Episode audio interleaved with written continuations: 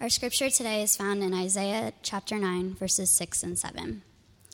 For to us a child is born, to us a son is given, and the government shall be upon his shoulder, and his name shall be called Wonderful Counselor, Mighty God, Everlasting Father, Prince of Peace. Of the increase of his government and of the peace there will be no end, on the throne of David and over his kingdom, to establish it and to uphold it with justice and with righteousness from this time forth and forevermore. The zeal of the Lord of hosts will do this. This is the word of the Lord.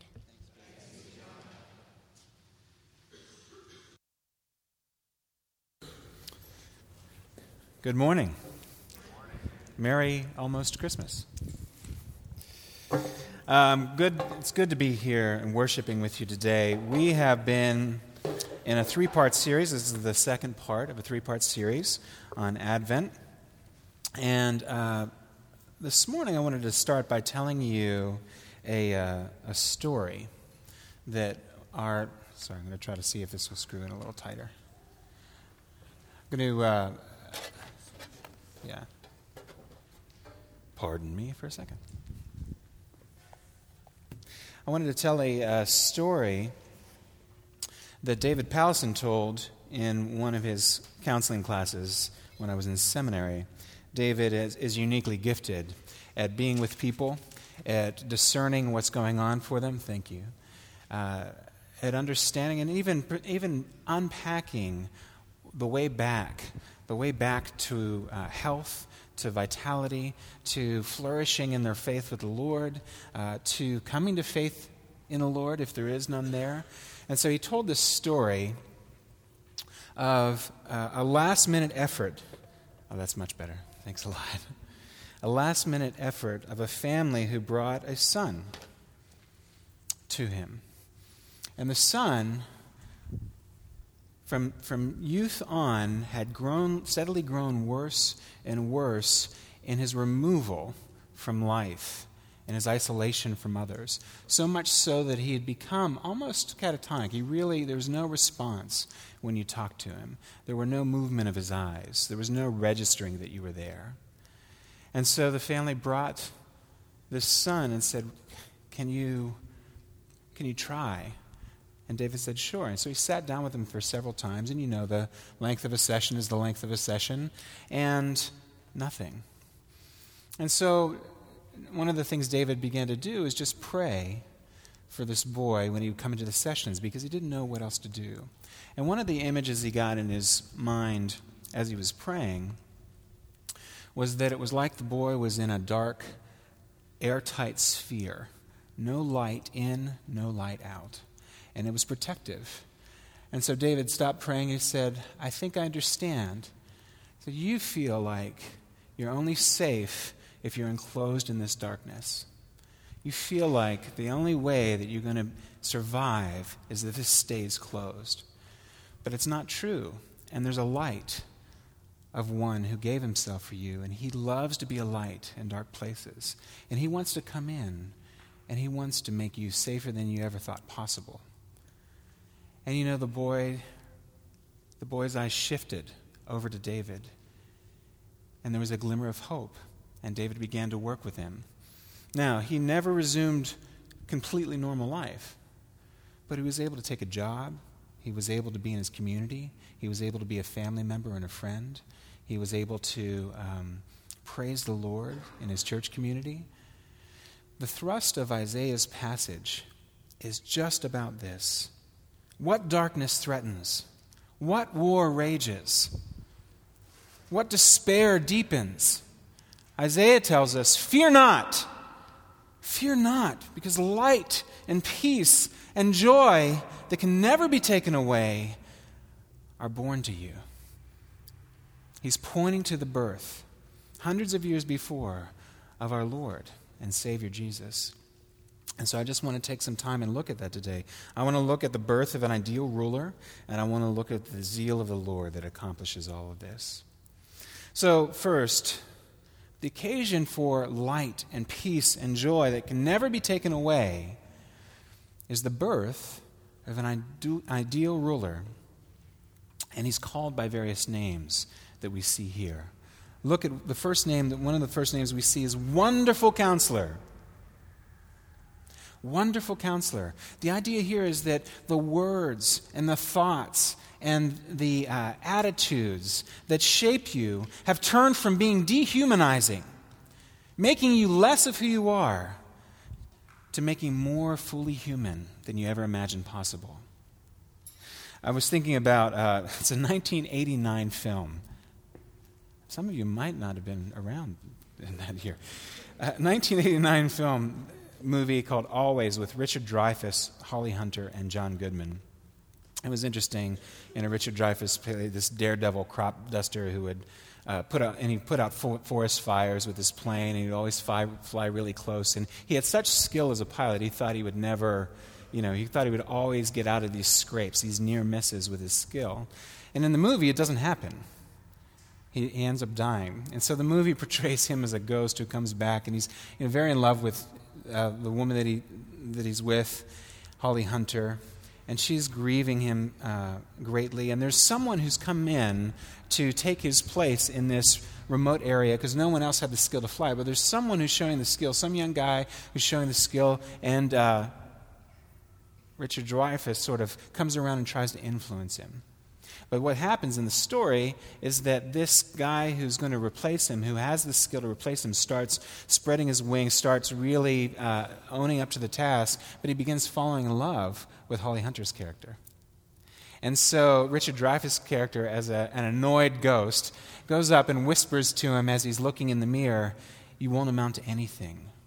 You're not worth anything. She's too good for you. You won't make this happen. And you can watch in the movie, this guy's this new guy's countenance just falls. And he's, you know, he sort of walks away with his head held low.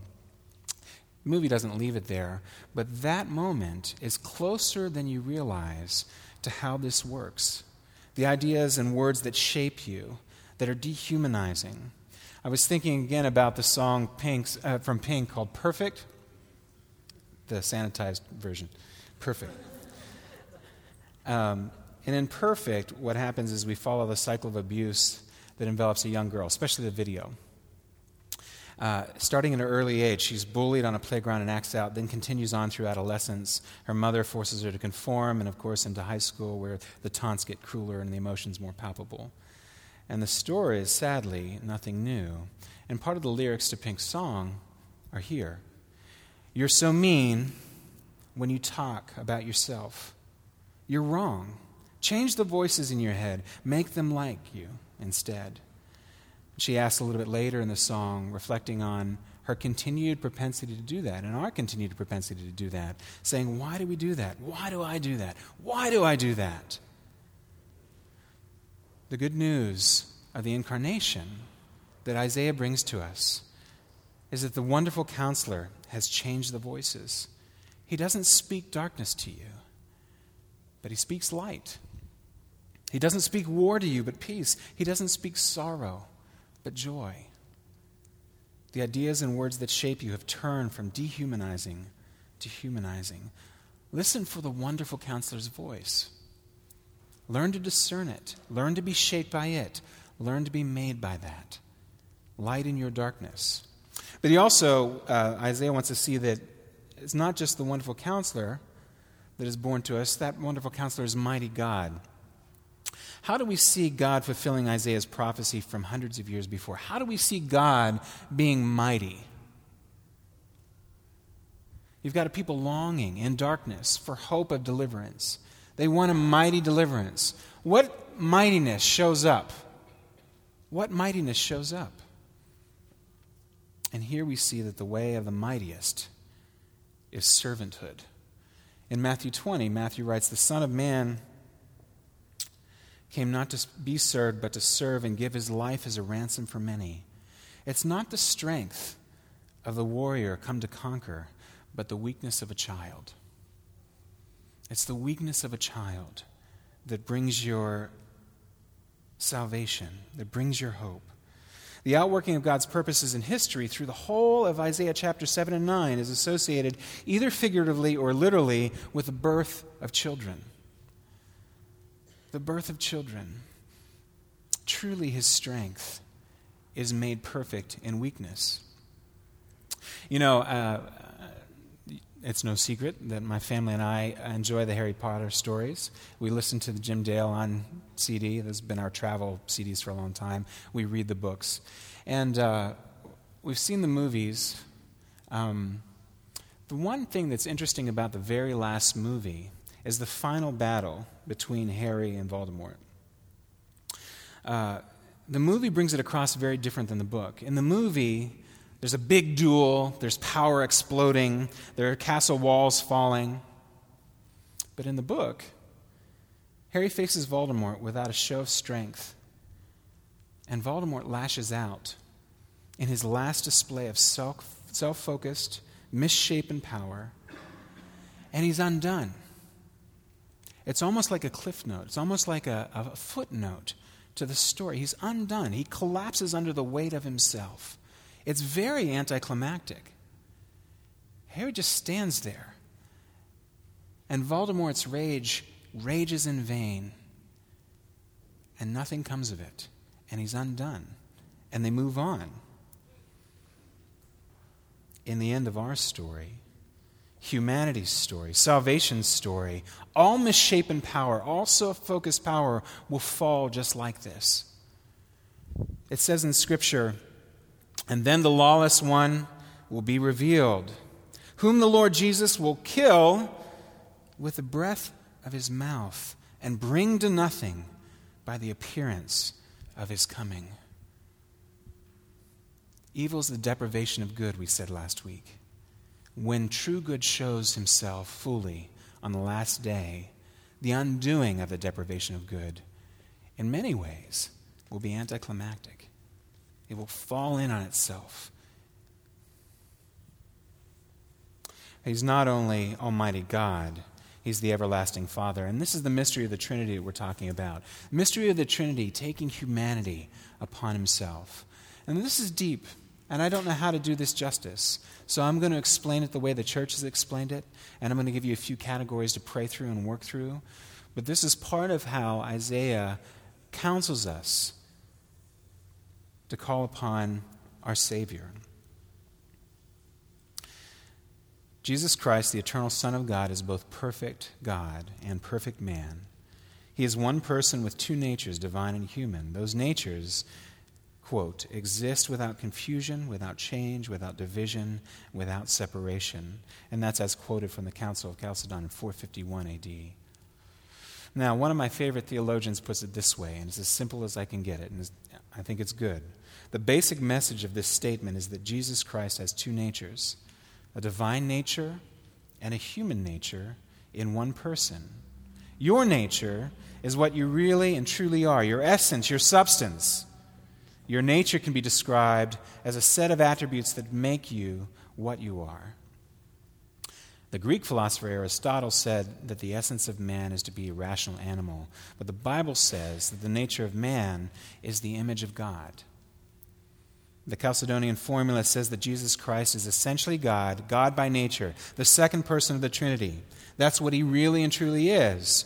But Jesus is also man. That too is his nature, his essence, what he really and truly is. He is fully and completely God and fully and completely man. Everything that is true of God's nature is true of Jesus, and everything that is true of human nature is true of Jesus. It's the mystery of the Trinity taking humanity upon himself to bring us a light that can't be extinguished, to enter into our darkness in a way that cannot be taken away. But Isaiah also refers to him as the Prince of Peace. The reason this representative had to be Almighty God is because there was no human that could represent us. And so the, the God, fully God, fully man, our Lord, Jesus, represented us as a true leader. There's a, a, a strange, you know, C.S. Lewis is so artful in the way that he writes. If you read uh, The Four Loves, for example, it, the way that he puts some of the things that we feel and experience and the various aspects of those regarding love is powerful. It's powerfully written. I often read him and think, I didn't know words could do that. It's, it's really extraordinary.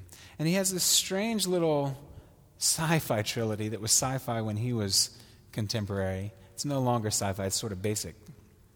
And there's a book in Perelandra, or there's a moment in Perelandra, the last book of this series, where the character is seeing a true representative of people for the first time, unhindered by sin, unhindered by death, unhindered by anything that would stand in the way of our relationship with God.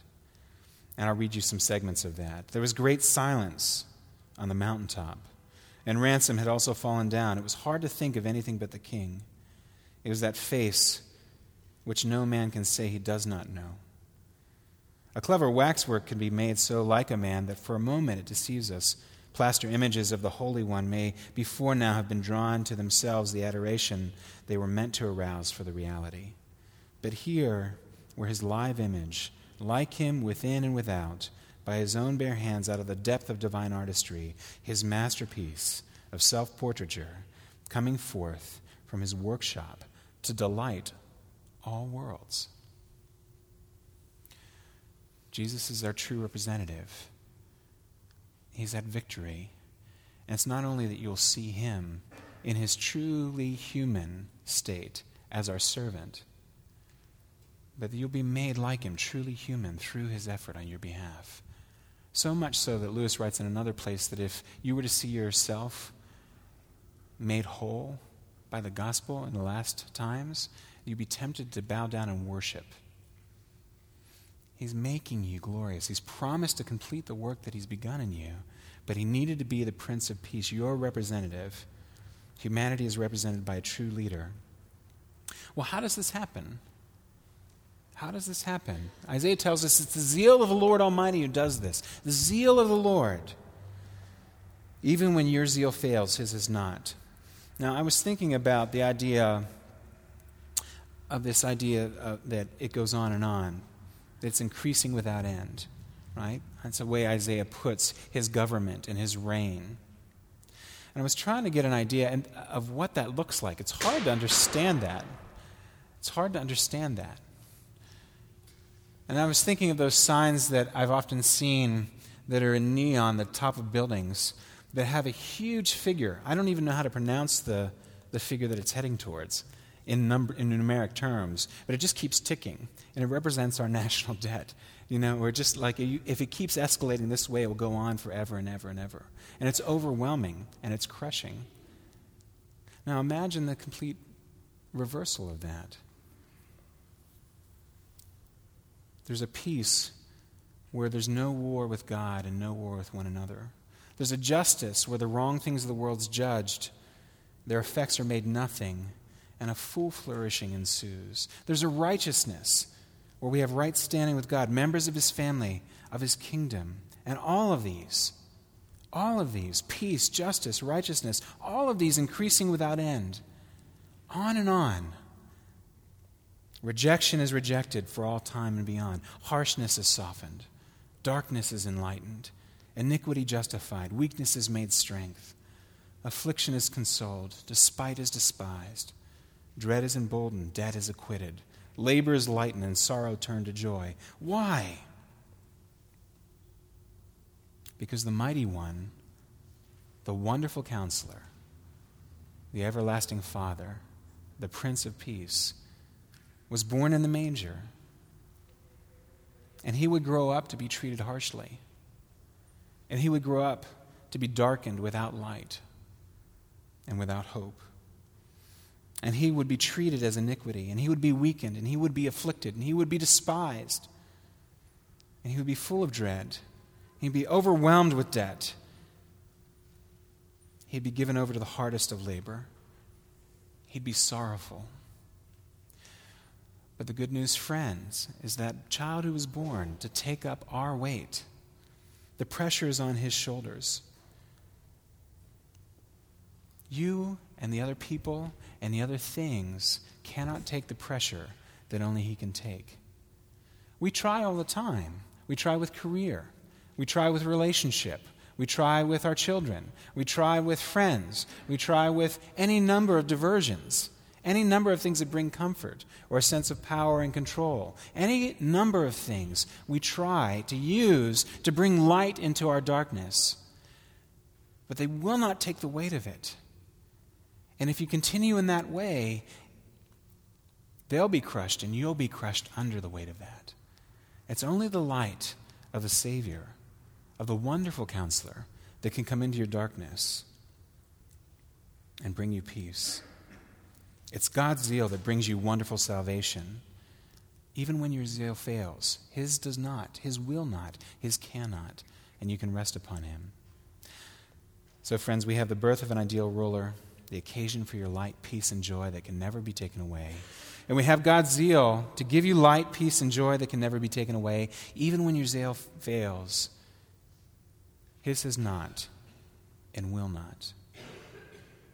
You have a comforter who will never, never, never, never leave you or forsake you. He did not come to leave you as you are.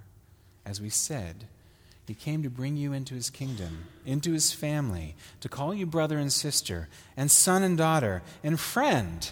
Will you come with him? Will you come with him? Oh, friends, please do. Let's pray together. Heavenly Father, we're so grateful that you've given us such peace such joy and such light. And we move on now not to live hardened lives, not to live lives that are indifferent to your sacrifice, or we cannot be thankful, or we cannot show joy, but we mean to depend on you fully, to have you deeply affect us with your grace and your peace, to have you undo us with the love and kindness that you show us in the gospel. Thank you for the light shining in our darkness. We praise you and we continue to worship you now. In Jesus' name, amen.